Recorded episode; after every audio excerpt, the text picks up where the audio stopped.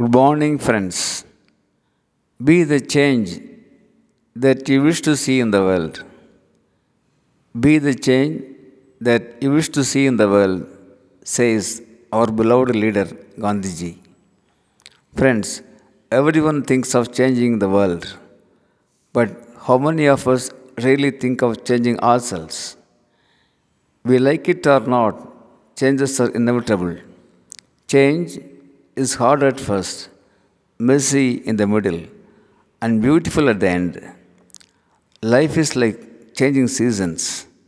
We cannot change the seasons, but we can change ourselves. But nobody can change the human values at any cost.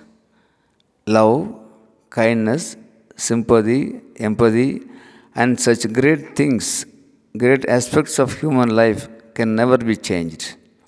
Friends, let's change the changeable and accept the unchangeable. Let's become our best selves. Thank you. Aranga Gopal.